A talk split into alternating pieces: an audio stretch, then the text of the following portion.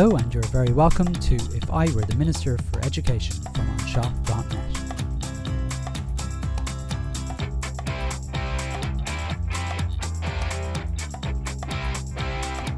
Unsanitized, back to school and blended learning.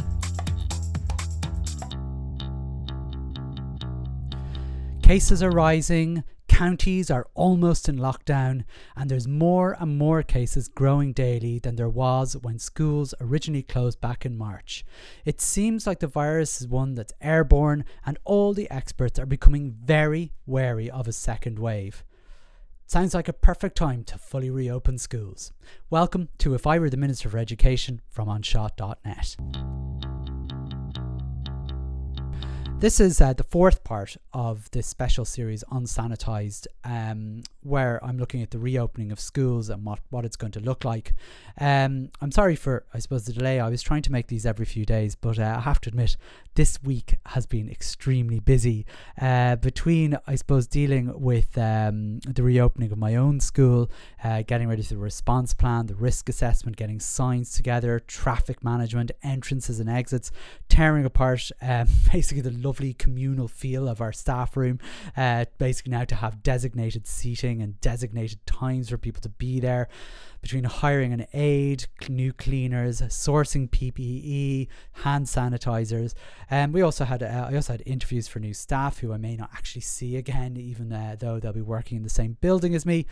What a lovely welcome to give them! But we also have our uh, July program, which is happening in August, of course, and our Dash campus started this week.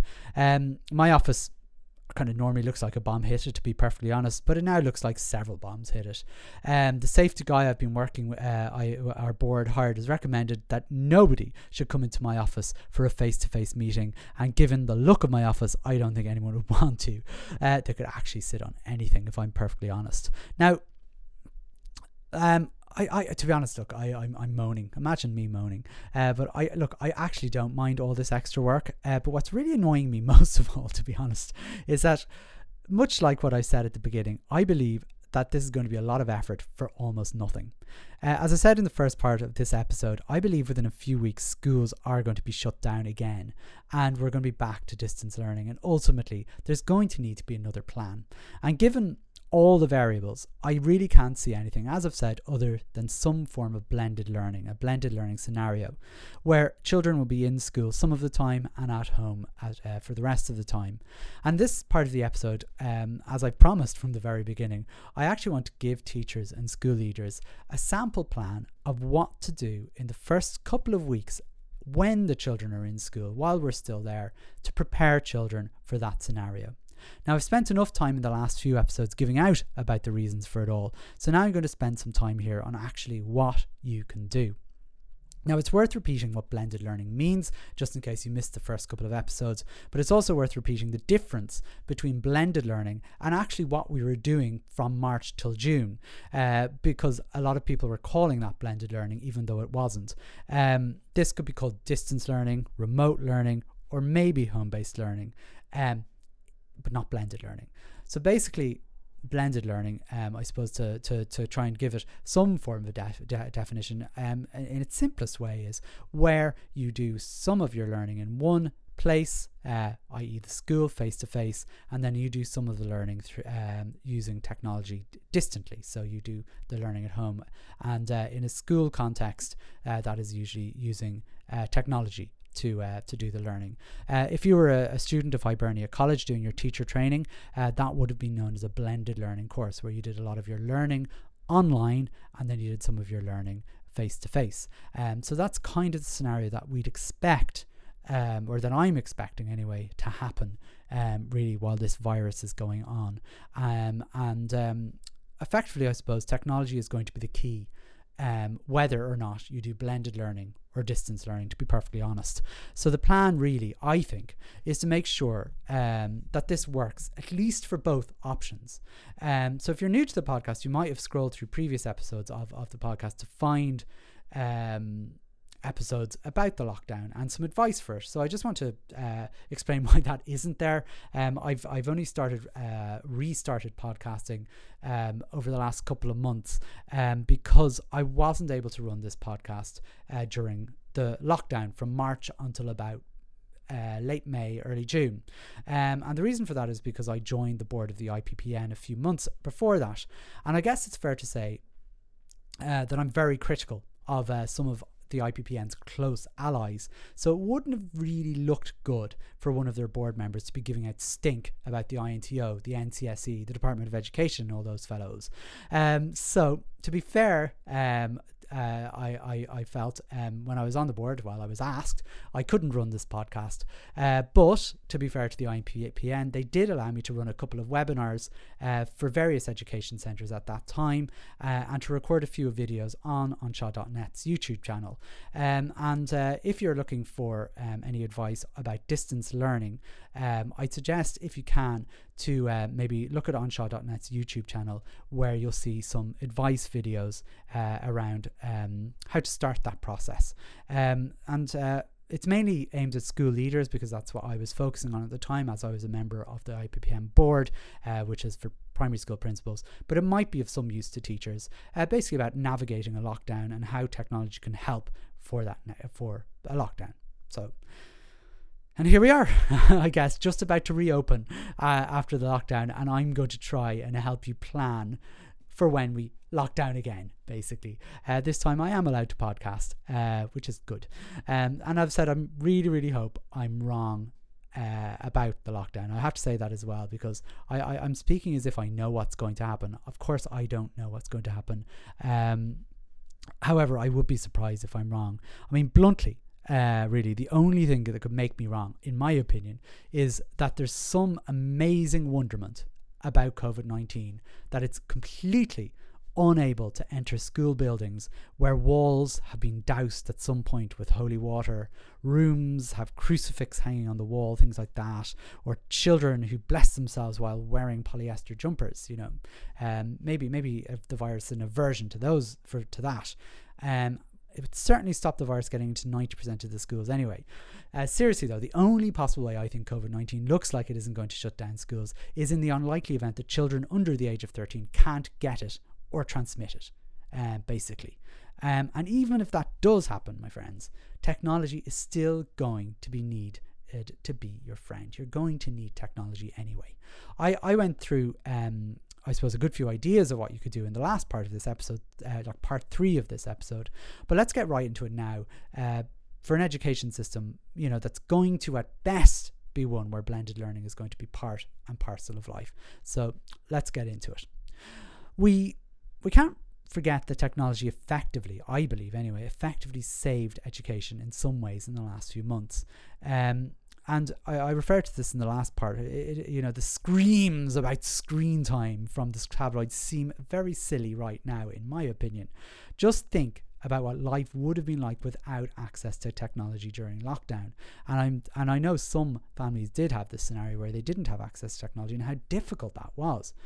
You would have had to be posting, physically posting stuff to children, not posting it online, physically posting it using a postman, um, and and God knows what you would have been posting because all the books um, and all the equipment were actually in school and you weren't allowed to get in there. So, what would you have actually been posting out? And if you weren't able to use technology, and that includes photocopiers and so on, how are you actually going to post anything? So, what I'm saying to you is technology really, really has been a very powerful tool where, um, over the last few months, and it will continue to be a very powerful tool. And if nothing else, we got to see how technology, when used well, could be extremely useful. In fact, because of lockdown, I would argue, it's now become the norm as it should have been before. And right now, it's probably fair to say that almost every teacher in this country had to get to grips with some form of technology, whether they liked it or not. And now I believe is the time to capitalize on this because every child is going to need to be able to use it in a few weeks when I believe schools are going to have to close down and we have a blended le- learning, but at least a blended learning scenario. Um, just a few things that you might need to know um, from re- uh, just basically from research from um, uh, various places, and it's it's handy to know this sort of stuff. Um, we know basically that roughly 90% of children, so around 91, 92% of children in fifth and sixth classes in Ireland own a mobile device. We know 60% of children in fourth class own a device, and about 50% of third class children own a device, an internet enabled device. Um, whenever people you know go to these talks from internet safety people. I, I, just as an aside here I, I, I, I find this kind of I, I, I give a few of these talks the odd time. Um I, I always look at the, the people that are in front of me and I, I you know you, you raise the statistic and they look at each other in shock it's like but you know you're you're the ones that bought them the devices you know? Like where are we looking around the room? But um you know and and that's i look i mean the rights or wrongs of uh, parents buying their children's devices is not the purpose of this podcast at all. Um but um i just find it interesting you know that people are shocked that uh, so many children own mobile devices um when they themselves have probably bought the device. Uh, anyway the problem is um they you know the thing is the device when i talk about a device i'm not just talking about a phone um, because i think that's what some parents think when they hear that device uh, they, they, hear that. Um, they may also you know obviously think it might be a tablet but i mean to me both of those things fit into the same thing. But it could be a laptop which is a device or even a games console with an inter- uh, internet browser that also qualifies to me as a device. Um, the problem is that while they tend to know while children tend to know how to use these devices for lots of different things. I mean, gaming, in some cases, social media, in fact, in lots of cases, social media, things like that. They don't actually tend to use them very well for educational purposes. Um, they're very good at being able to do uh, cooperative games. They're very good at being able to post photographs of themselves or dances of themselves on TikTok and things like that. But for actual educational purposes, they aren't very well equipped. And just before while, I, while I'm at it, cut the rope is not educational sorry, but that, that that's a that, that's a swipe at the PDST technology and education, which I'm sure none of you get, um, uh, unless you actually developed a list of educational apps uh, for the PDST technology and education five years ago, and you put cut the rope as an educational game. Anyway, I digress. What we need to do as teachers over the coming weeks is to get them from where they are now with their devices to a place where they can use them well as educational tools. Now, we need to think of a way that we can bring these devices into school if possible. Now, maybe they can't, and that's okay. And what we can do then is supplement pupils that don't have devices at all. And because, again, we have 90% in sixth class to do, but we have to help the 10% if we can. And we need to provide them with the tools that they need to engage with school, whether that's in school or not in school. So that's kind of our our role or our kind of project for the next few weeks. We need to equip children with digital devices, whatever they may be. Now, I've said about bringing them into schools. Now, I, I've been thinking about this a little bit while while I uh, while I was kind of writing this, and um, I'm gonna I'm gonna kind of um, pitch it at children not bringing in devices, so they've used them at home. But I mean, if your school is lucky enough to allow children to bring devices into school, it the, the, the same um, uh, you know the same the same thing will apply. So it does it doesn't really matter um, either way.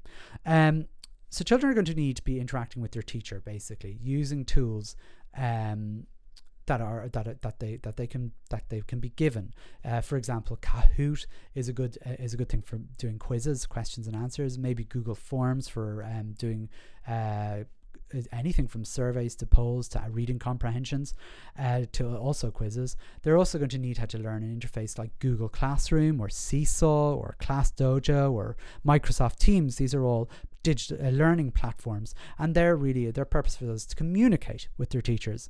They'll also need to become familiar with a suite of apps like Google's G Suite for education or Microsoft 365 um, online or whatever. I mean, uh, that, again, this is for kind of office work, let's say, uh, as it would have been known as in my day. Um, and while children will have probably have copybooks, it's going to be equally, if not more important for them to be able to produce work on a device as well as by hand. So ultimately, where are we going to start with this? Well, for me, everything needs to start now, right now. Um, uh, unless you're listening to this after school starts, you should have started before school started, whenever that you know, whenever that is. So if this, I'm recording this in the middle of August, um, so now is the time to start. So at this time, um, I, I, I, I'm what I'm basically saying to you is, I'm, and I'm not sure what your own school context look like, but if you're a teacher with an interest in ICT or a post holder in ICT, or even the principal or the or the deputy principal, this bit is for you if you're in charge of technology in your school. Um, and if you're not, if you don't have anyone in your school that is in charge of technology, maybe it should be you. Uh, because this has to happen before anything happens, to be honest with you. And I'm going to go through your first steps. And um, basically what you'll need to do is advice a device audit uh, if you haven't already done one. You basically need to know how many working devices you have what they are and how many of them are actually useful. So they can they connect to the internet basically. If they can connect to the internet they're good. It doesn't matter how old they are as long as they can connect to the internet. And then you need to find out how many of them you can lend to children now, remember during the lockdown, the government released this special grant where you could buy devices for children, and effectively uh, uh, for primary schools, it was about uh, it was a few hundred euro per school. So you weren't going to obviously get that many devices for it. But some some schools may have built up a, a you know a collection or a, a pile of, of, of devices that would otherwise are probably sitting in their school um, uh, right now. So they might be used for lending out to children. Um, you need to think of a kind of a system you're going to use to lend them out to children. I, I, I mean, what we did in our in our school because we we lent them out during the lockdown was uh, basically we when it came to collecting the books uh, on the week of May 18th I don't know if people remember that it's so weird it feels like such a long time ago and um, we asked parents um, to book um, a device if they needed to needed to. And we also had a list of children where we realized obviously they didn't have access to technology that we ring uh, we, we, we had um, people ringing families that we knew didn't have devices asking them whether would it help if they got them. And uh, and basically we lent out about 75 devices uh, to uh, our families. Um, we record where each um, device uh, was labeled and um, and therefore and and their charger that was came with it was also labeled and this was uh, taken down in a spreadsheet uh, with the name of the uh, with the family taking it and it's kind of was done on a trust system in our case. So we didn't ask for a deposit we didn't ask for money and effectively we're hoping that when we come back to school the devices will also come back in one piece. Um, now that will hopefully that's what just what we did.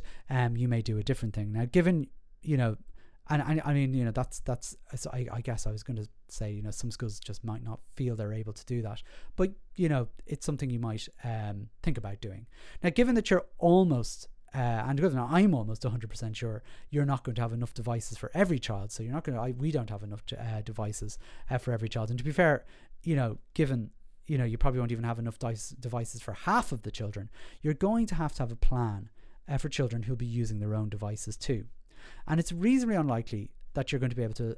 I mean, the more I think about it, it's unlikely you're going to be able to. They're going to be able to bring the device into school, because it might be a shared family device, and ultimately, it, what happens if something happens to that device when it's in school, and ultimately, what's what you know, do schools want that responsibility? So you could, of course, whip up a uh, BYOD policy, bring your own device policy, uh, because you'll have nothing better to do. yeah, right. Um, but again, how are you going to ensure that it's going to be safe from a COVID 19 point of view? Again, bringing in things from home uh, and the virus uh, being able to, um, I suppose, stay alive on, on, on hard surfaces and things like that, or getting stuck in between keyboard keys. We don't know what the virus does, but I mean, these are, I suppose, we're, we're, we're they're risks, aren't we? Uh, looking at risk.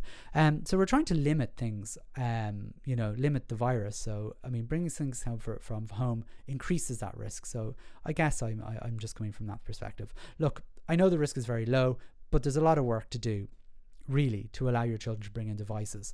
I do think 5th and 6th class might be an exception to this because most of them have their own phones and phones will do the job very nicely and they're probably bringing them into school anyway so why not use them while they're uh, while they're in again you'll have to update your AUP uh, for that kind of thing. Uh, but it's definitely um, something that can definitely work. And of course you'll have to remember to have a special Wi-Fi for the children to log into rather than one the staff are using. Uh, and as I said most modern Wi-Fi setups will do this particularly if you have Wi-Fi in the last uh, three to four years set up in your school. If you don't um, maybe um, maybe it's time to get in touch with your Wi-Fi company and see and get that set up. Um, anyway, whatever way you do things, every child is going to need to practice working off a device, whether that's in school or at home. Now, I'd recommend at home, um, as I said, because it's just easier. Um, but you know, it, just kind of makes sense because they're going to be doing most of their technology work at home anyway soon. So they may as well get good practice by doing it at home, um, you know, given that they're probably going to be in total lockdown again. Um, I mean, I, I, I guess, you know, I mean, there's, you know, like most schools, I suppose, have got children set up using technology. Um, but to be fair, I mean, during that lockdown, it was it was quite hard to I suppose police it in a way that it was used properly. And I don't mean police in the in the negative sense. I mean we're uh, we, we we we basically ask parents to you know teach their children how to use devices properly, and that's that's not saying that parents can't do that, but it certainly is more difficult. Wouldn't it just be better for us to be able to train the children in how to use our learning platforms in a consistent manner? So they don't have to be annoying their parents, let's say, to um, to help them log in, to help them find whatever they're looking for. So this is all done. So all the teaching of using the technology will be um, will be done in school, so that when they get home, they're able to do it. If that makes sense. So the next step, anyway, before they even start school, we're jumping ahead of myself nearly there, is we need to give every child a login um, to whatever system you're using, whether that's Google Classroom, Microsoft Teams, Seesaw, ClassDojo, all the rest of them.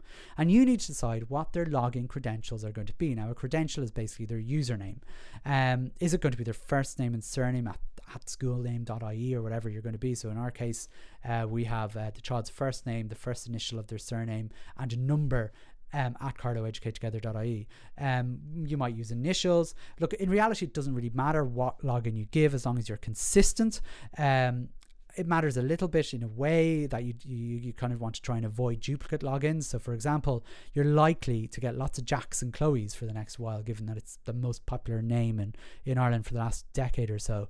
Um, um, I sounded really kind of disparaging about that. Jack and Chloe are lovely names, um, but uh, you know, there's bound to be one that's uh, a couple of Jacks and Chloes that are going to have the same surname, though from different families. So you can't have like a Jack Murphy at you know whatever ie and not expect another jack murphy to appear in the next you know few years so what we do in our school is we put a number at the end of every login uh, so the year they started in, in in our case so for example my son who comes to this uh, to the school i teach in uh, emrys is emrys l 19 because he started in 2019.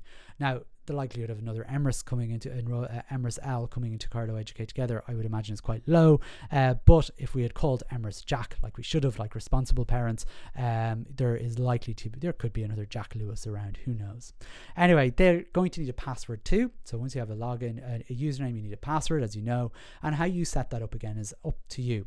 Now, a couple of ideas. Uh, you might pick um, a, pa- a password that's the names of three animals and a number to create a 10 character password. So cat, dog, pig, five. That might be useful because it's something that people could remember, um, and it would be at least 10 characters. Or uh, you might pick letters of their name followed by some numbers. It, again, it doesn't really matter. What you have to decide is whether you, as a teacher, has access to that password because you can absolutely guarantee within five minutes of giving the child the password, you'll have a hand up in the air saying, I've forgotten my password, teacher. Um, so um, you know, you you and what you'd have to do then is you would basically have to ask the administrator uh, of of the system to reset the passwords uh, uh and things like that, uh, which can take days if it happens to be a principal who will probably be scurrying away trying to make the school safe rather than wondering if Jack Murphy's password is okay. By the way, I know several Jack Murphys in my life. I'm not referring to any Jack Murphys in my life. It's just a popular name. Um, anyway, you're going to need to the, once you give everyone a username and a password. Well, how are you going to do that? You actually have to input all of those names into your system whatever system you're using. Now I'm going to go through my own school experience because I think it's similar. It's going to be similar to lots of other schools, and it's going to be a lot similar to lots of other platforms. We use um, G Suite for education in our school. That's not that's for no other reason that when we started off uh, using uh, Google uh, in our school, Google was the only free um, option out there, and we had no money. Um, and luckily for us, it's gone on to being quite a uh, quite a fantastic platform, in my opinion. But um, we could very easily have gone with Microsoft or, or any of the others. So anyway, just uh, I imagine it's very much the same no matter what you use. So in terms of G Suite for education uh, what what you'll need to do basically is go to the admin, get it, become an administrator. So you're going to have to get a domain. By the way, I won't uh, uh, just just for those of you who are starting from absolute scratch. Um, I I'm not going to go through the absolute uh, setup. What I'm going to assume is that you have a, sco- a domain name for your school. So that could be in our case, it's carloweducatetogether.ie. Everyone Uh, if you don't have that, you need to get a domain, um, and uh, then you need to follow lots of instructions. And, and they're not that hard, the instructions to get set up. But once you're all set up, you need to go into the administrator section and add all the names, usernames, and passwords of all the children in your school. Um, obviously I um it, it, it there you, you don't want to do that manually. Uh, so what we did was we have Aladdin in our school. I exported all the children's names and uh, we turned uh, those into email addresses passwords and you basically bulk uploaded that to our system. Look you may not have the technical know-how and there's uh, to do all that. So you can um if you're very nice to somebody in your school or you're feeling like you're at a loose end um, uh, you can get uh, you basically have to basically put in all the usernames and passwords. Look it takes a while. It's about a day's work or a few hours work anyway. And um, but you just you only have to do it once you know and that's i suppose that might be the that might be the best way of doing it. Um, uh, in in our case, we're using Seesaw in infants for the first time uh, this year. It integrates very well with um, with Google Classroom, so I won't actually have to input any further children's names um, into it because I can just import them from uh, uh, from from my uh, Google admin. Uh, so that's really our school. I, I probably made this sound uh, really complicated, and, and people are going to go, "I'm not doing that." But seriously, trust me, it isn't really that difficult. Um, and um, if you uh, actually just go, go into YouTube um, and search for "setup Google um, setup uh, users on Google Admin," you'll see how easy it is. Um, it's just, it, to be honest, a lot of it's donkey work. Um, okay, so we're, we still haven't even got to day one, would you believe? And uh, and uh, gosh, I mean, I'm just going to check how much time. I'm already nearly half an hour into this episode, um, so I'm going to break it down into two parts. Um, part one will probably end in a little bit, uh, so I want to get at least until day up to day one uh, uh, for the next uh, part of this episode. Um, so basically, once the children have a username and password, so you'd have set it all up, how are they actually going to log on to the school system? And you're going to have to figure that one out too. Sorry, I'm putting a lot of work on people uh, before you even start, but honestly, trust me, it's worth it. And I suppose there's a few a few few um a few things you could do. And one one thing you could do is you could create little cards for each child with their username and password on them. And maybe you could get the teachers to do that themselves. In fact, even you could get the teachers to set up um, their credentials. Um, it does mean that you'll have to give them admin access, which might not be a wise idea. But anyway, you will have to create little cards. But there must be a better way than that. Um, it all does take a huge amount of time. And how long is it going to take for a bunch of four year olds or any four year old to type in their login and their password? Um, so, for example, Emrys in my in his in his case, for him to type in the all the letters of Emrys L19 at carloweducatetogether.ie is probably going to take um, longer than the school day because by the time he finds the letter E and then finds the letter M and then he kind of forgets what the letter R actually is. Um, you know, uh, in junior infants that was he's he's pretty good now. Lockdown was good to him. Um, but um, you know, I um I think there must be an easier way for a four year old to log in. Um, in Ireland, at least, there are a few ways that this could happen. Um, and uh, and um, not too many, but there there are some ways uh, for free, and then some that are paid. Um, I use a system called Clever.com, and it basically gives every child a QR code. So uh, for those of you who don't know what a QR code is, I, I actually can't describe it. Uh, it's it's like a barcode, I suppose, except um, more complicated looking. Um, and that basically what you what they do, what what what the children in junior and senior in my school or in any class do is they hold their QR code up to the webcam and it logs them in as if they were typing in a username and password, which is which takes all of two seconds. Um, I'm not actually sure if it's available to Irish schools anymore, but it was when I set it up. But it's a huge time saver. Um, there are other uh, options. Um, I've seen something called Hello ID, um, which I haven't tried, so I can't vouch for. Um, and there's also a British company that have been that actually came into fruition, and I know they're looking to come into the Irish market. Um, and I don't know how to pronounce it, but it's W O N D E Wande or Wand. Um, they were they were uh, they, they were kind of made um, popular uh, in the UK because they generally do the school free uh, free school lunch schemes, but they also have a login system for uh, uh laptops. So it's well worth checking out, and it's not expensive. I saw it's a, a couple of hundred euro for a primary school. I mean, like that's it, you know, not per user. Uh, um, so that's not too bad. Anyway, uh, to be honest, I, I think it's well worth having a system like that where children don't have to type in their username and password and they can scan a QR code or a barcode to log in. Now, the administrator still has to add all the accounts into the system, and as I said, it's a day or two, a day or so's work, but I honestly, it's well worth it. So another thing you're going to have to do then, so you've done that. We're not even in day one yet. Another thing you're going to have to do, uh, um, and I'm sure you, some of you have just gone, "Oh, do you know what? This isn't worth it," but it really is worth it. Uh, another thing you're going to have to do is you're going to have to think about the extra apps and programs that children are going to be using. So, for example, what school books um, are they going to be using, and where and, and where are their online versions? Um, and you need to think about the links to those. I mean, so they're basically websites.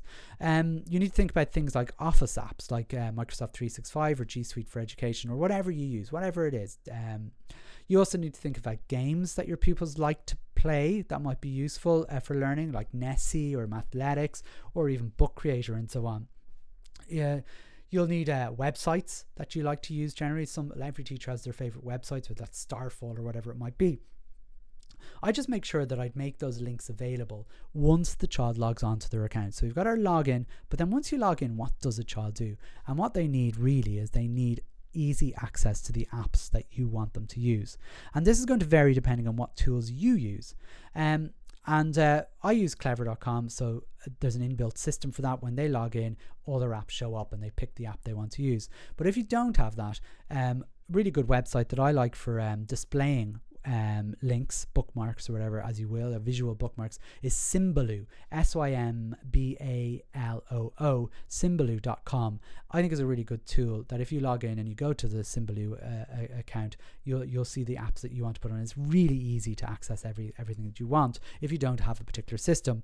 Another idea might be to create a Google site, um, which is quite easy to do to be honest with all the links to the various websites um, that you that you want. And uh, it's it's again very easy. And as I said if you have something like clever.com this is all built in for you.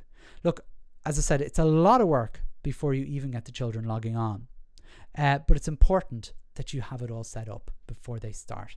Um, because ultimately if you're going into lockdown they are going to need a system to be able to interact with you in in a, in a, in a good way and effectively, you know, I believe that once the children enter the school, one of your main jobs will be to prepare them for when they're no not going to be able to come to school and that they're going to be able to use your school system once they're back at home.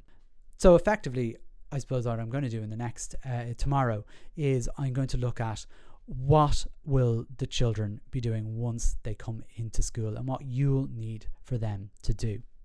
Um, so I'll leave it at that. Sorry to leave it. It feels like I'm in an episode of EastEnders, you know, and some doom, doom, doom kind of noise coming out now, but uh, far less exciting than uh, EastEnders, as I imagine. I, I, I don't think I've watched EastEnders since it used to be exciting.